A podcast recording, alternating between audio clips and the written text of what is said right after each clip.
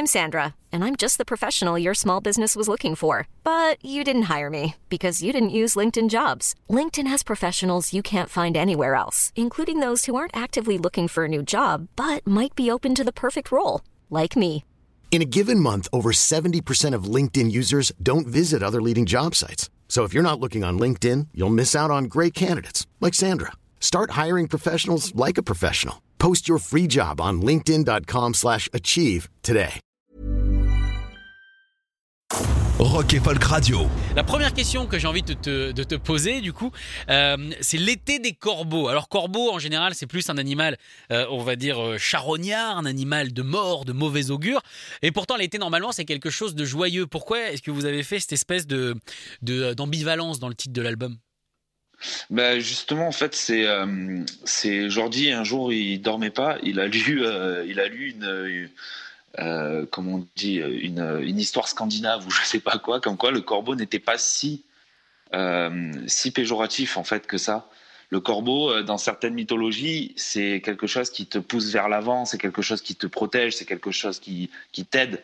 En Espagne, les sorcières, elles ont leurs corbeaux qui, qui sont toujours là à les, à les protéger. euh, C'est le troisième œil c'est pas forcément péjoratif. Et nous, du coup, on a voulu un peu, euh, un peu jouer sur, euh, sur l'ambivalence, comme tu dis, avec l'été pour, euh, pour montrer que, ok, on est quatre mecs qui s'habillent, qui s'habillent en noir, tout ça, mais au final, euh, non, on est plutôt joyeux.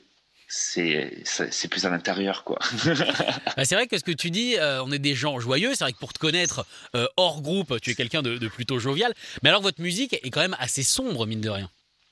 Ben, oui, oui, elle est sombre. Nous, moi, je la, nous, on la trouve pas forcément sombre, comme, comme quelque chose de très dark. euh, C'est pas de la dark wave, euh, truc comme ça. On essaye euh, quand même d'apporter des petites touches, des petites sonorités un peu, un peu joviales. mais, euh, mais oui, on- on- en fait, on a décidé avec l'été des corbeaux de pas se cacher derrière un truc noir et blanc, hyper, euh, hyper sérieux, tout ça, et on essaye de justement sortir un petit peu euh, de, de ce truc. euh, les mecs, ils sont, ils sont, ils sont, ils sont en déprime. c'est des vieux, c'est des gros corbeaux et tout. Avec, les, par exemple sur les morceaux où tu as les back voice un peu plus.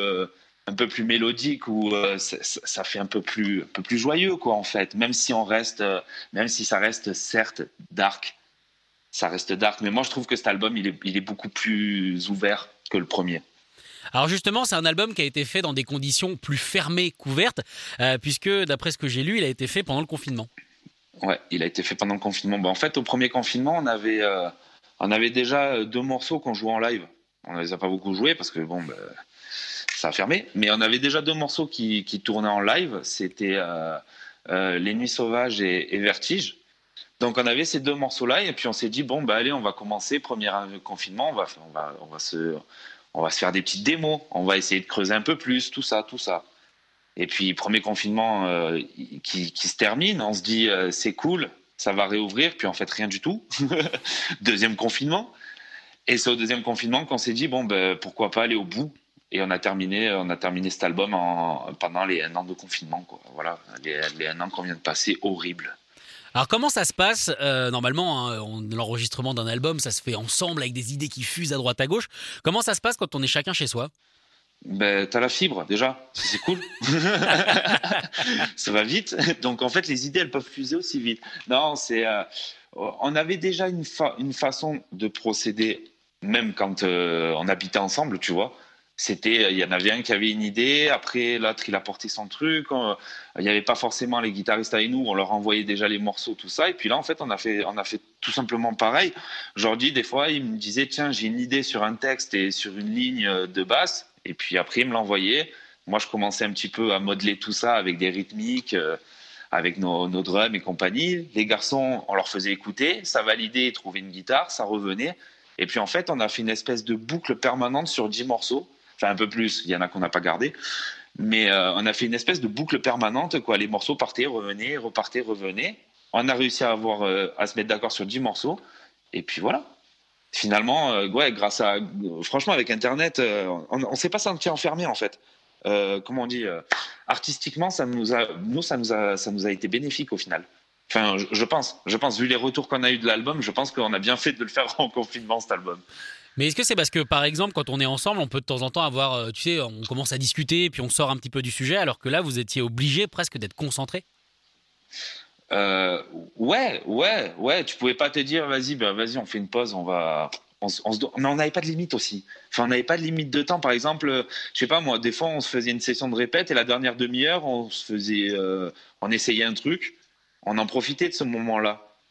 Mais euh, là, finalement, on, on, avait, on se disait pas, tiens, la dernière demi-heure de la répète, on va en profiter. On avait plus de temps. On, a, nous, on a l'impression qu'on n'a pas eu de barrière du tout, en fait, pendant la production de l'album. Surtout la production, quoi.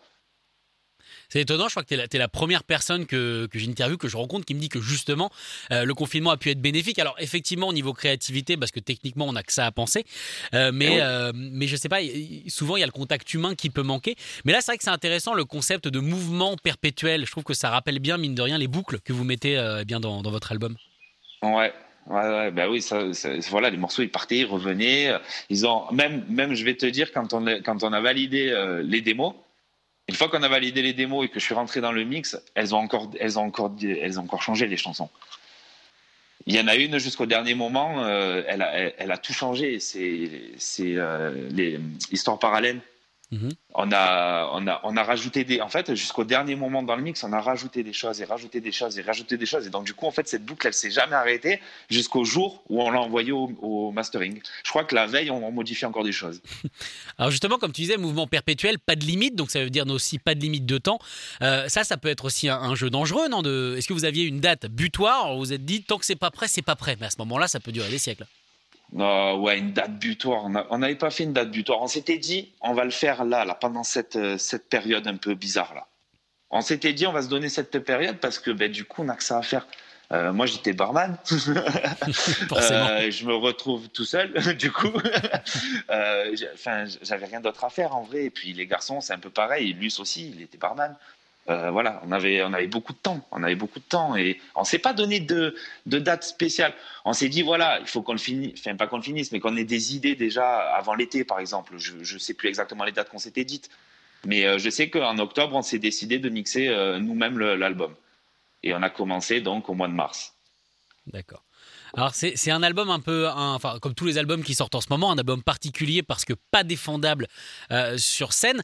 Euh, du coup, comment, comment, comment vous voyez la, défense entre guillemets de cet album? Est-ce que vous pensez déjà un album 3 qui pourra lui être joué sur scène et celui-ci, bon bah aurait été un entre deux, ou alors vous avez euh, vous avez bon espoir?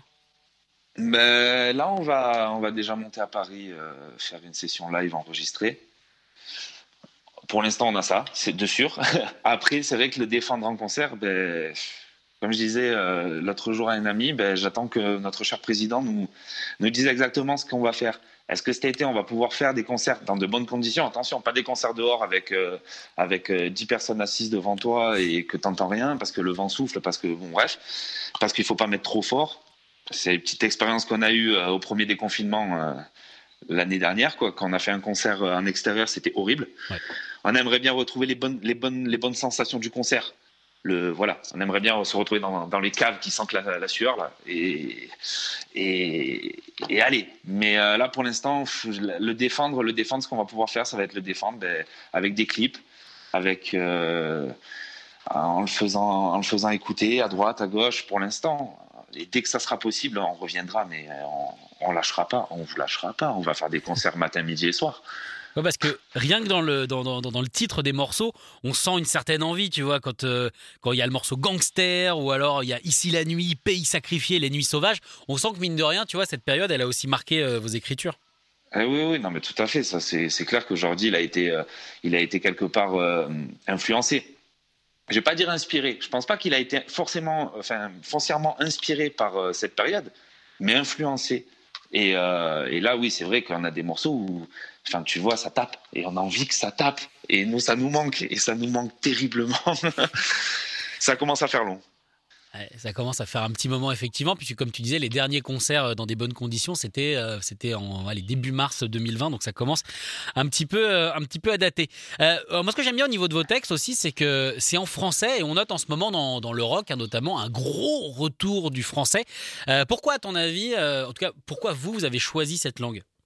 Ben, Tout simplement parce que c'est la nôtre Et, euh, et euh, ben, comme tu dis, bon là maintenant, voilà, il commence à y en avoir euh, de plus en plus qui se remettent à chanter en français, tout ça. Mais sinon, c'était quoi Un énième groupe de rock euh, qui chante en anglais, qui n'est pas anglais? Euh, bon, on est trois Espagnols, on aurait pu chanter en espagnol, tu me diras, mais bon. non, et puis genre, Jordi, il avait une, il a une, une facilité avec le français. Moi, moi j'adore euh, sa, sa sombre poésie, comme euh, certains s'amusent à le dire. Moi, j'adore com- comment il écrit, comment il tourne les phrases. Et en français, je trouve que on arrive à apporter une petite, petite connotation, comment dire, un peu littéraire.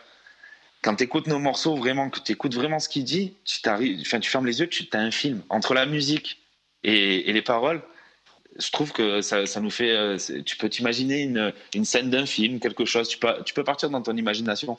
Et puis voilà, on est, on est français. On est français. Comment ça se passe au niveau de la, de la mise en place des textes? Est-ce que c'est à vous de mettre en musique les textes de Jordi ou alors les textes viennent se caler sur des instrus qui existent déjà? Non, pas du tout. Comme je te disais, c'est en gros, on va dire que la base. Jordi, il se fait pas chier, il fait un kick, un snare. il fait un kick, un snare. Et non, il, il trouve en fait, il, il y a des fois, il se, il se trouve une ligne de basse, il a un truc qui commence à partir euh, dans les paroles.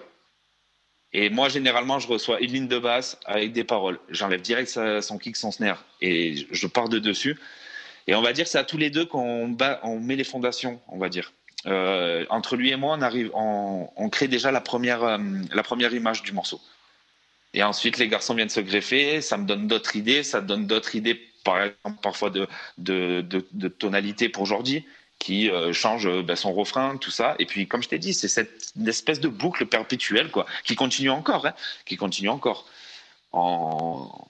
C'est, oui, ça sera tout. Alors comme tu me disais au début, euh, contrairement à ce que je disais, c'est que moi je trouve que votre musique, mine de rien, elle a une tonalité sombre, toi tu la trouves ouverte. Euh, mais qu'est-ce que tu penses justement de, bah, de, de, de l'avènement, entre guillemets, euh, eh bien aujourd'hui, du retour du, du post-punk par exemple, qui influence pas mal? Vous, c'est pas vraiment post-punk, mais vous jouez avec les limites. Ouais, on est sur la, bah, on est sur la limite parce que parce qu'on on aime bien, mais en fait, euh, moi je trouve qu'on on essaye de, de, de vraiment s'approprier un style à nous en mélangeant euh, en mélangeant euh, des, rythmiques des fois de dark disco, de, de, de techno, qui moi qui viens de la techno, euh, le, kid qui vient un peu plus du, je vais dire rockab, mais qui, a des, des facilités avec sa guitare à, à faire sauter les notes. Jordi avec sa basse un peu plus sombre et tout. Et je trouve qu'en fait c'est une espèce de, de melting pot où on peut pas se dire voilà on est post-punk, on est new wave, on est un tel, on est machin, on est un peu tout, mais comme tu dis à la limite à chaque fois. On s'arrête avant de mettre les deux pieds dedans. Ça c'est ça c'est bien français, on n'aime pas être étiqueté, tu vois, on n'aime pas être mis dans une case et puis toi tu feras que ça. Euh, ben ouais, c'est ça. C'est, c'est là on s'est, on s'est donné. euh, euh, on- je pense que cet album, quand tu l'écoutes en entier, à la fin, tu te dis ouais, là ils ont peut-être trouvé leur leur truc. Moi, je pense qu'on a trouvé notre son. comment on veut le faire entendre. Comment. euh, C'est pour ça qu'on a tout fait euh, nous-mêmes hein, sur celui-là. On a travaillé tous les quatre sur la, musique. On a, on a les filles, Cécile et Leïla, qui, qui nous aident pour la partie euh, image, management et tout ça. Mais nous, on s'est vraiment concentré que sur la musique. Et aujourd'hui, moi, je trouve qu'on arrive on a réussi dans cet album, à trouver vraiment notre patte. Là, c'est la patte Order 89 pure et dure, je pense. Du coup la, la patte de corbeau. La patte du corbeau, voilà. Pendue autour du cou. Bon Flavien, merci beaucoup. Mais merci à toi, Sacha. Écoutez tous les podcasts de Rock and Folk Radio sur le site rockandfolk.com et sur l'application mobile. Planning for your next trip? Elevate your travel style with Quince. Quince has all the jet setting essentials you'll want for your next getaway, like European linen, premium luggage options, buttery soft Italian leather bags, and so much more. And it's all priced at 50 to 80% less than similar brands. Plus, Quince only works with factories that use safe and ethical manufacturing practices. Pack your bags with high-quality essentials you'll be wearing for vacations to come with Quince. Go to quince.com slash trip for free shipping and 365-day returns.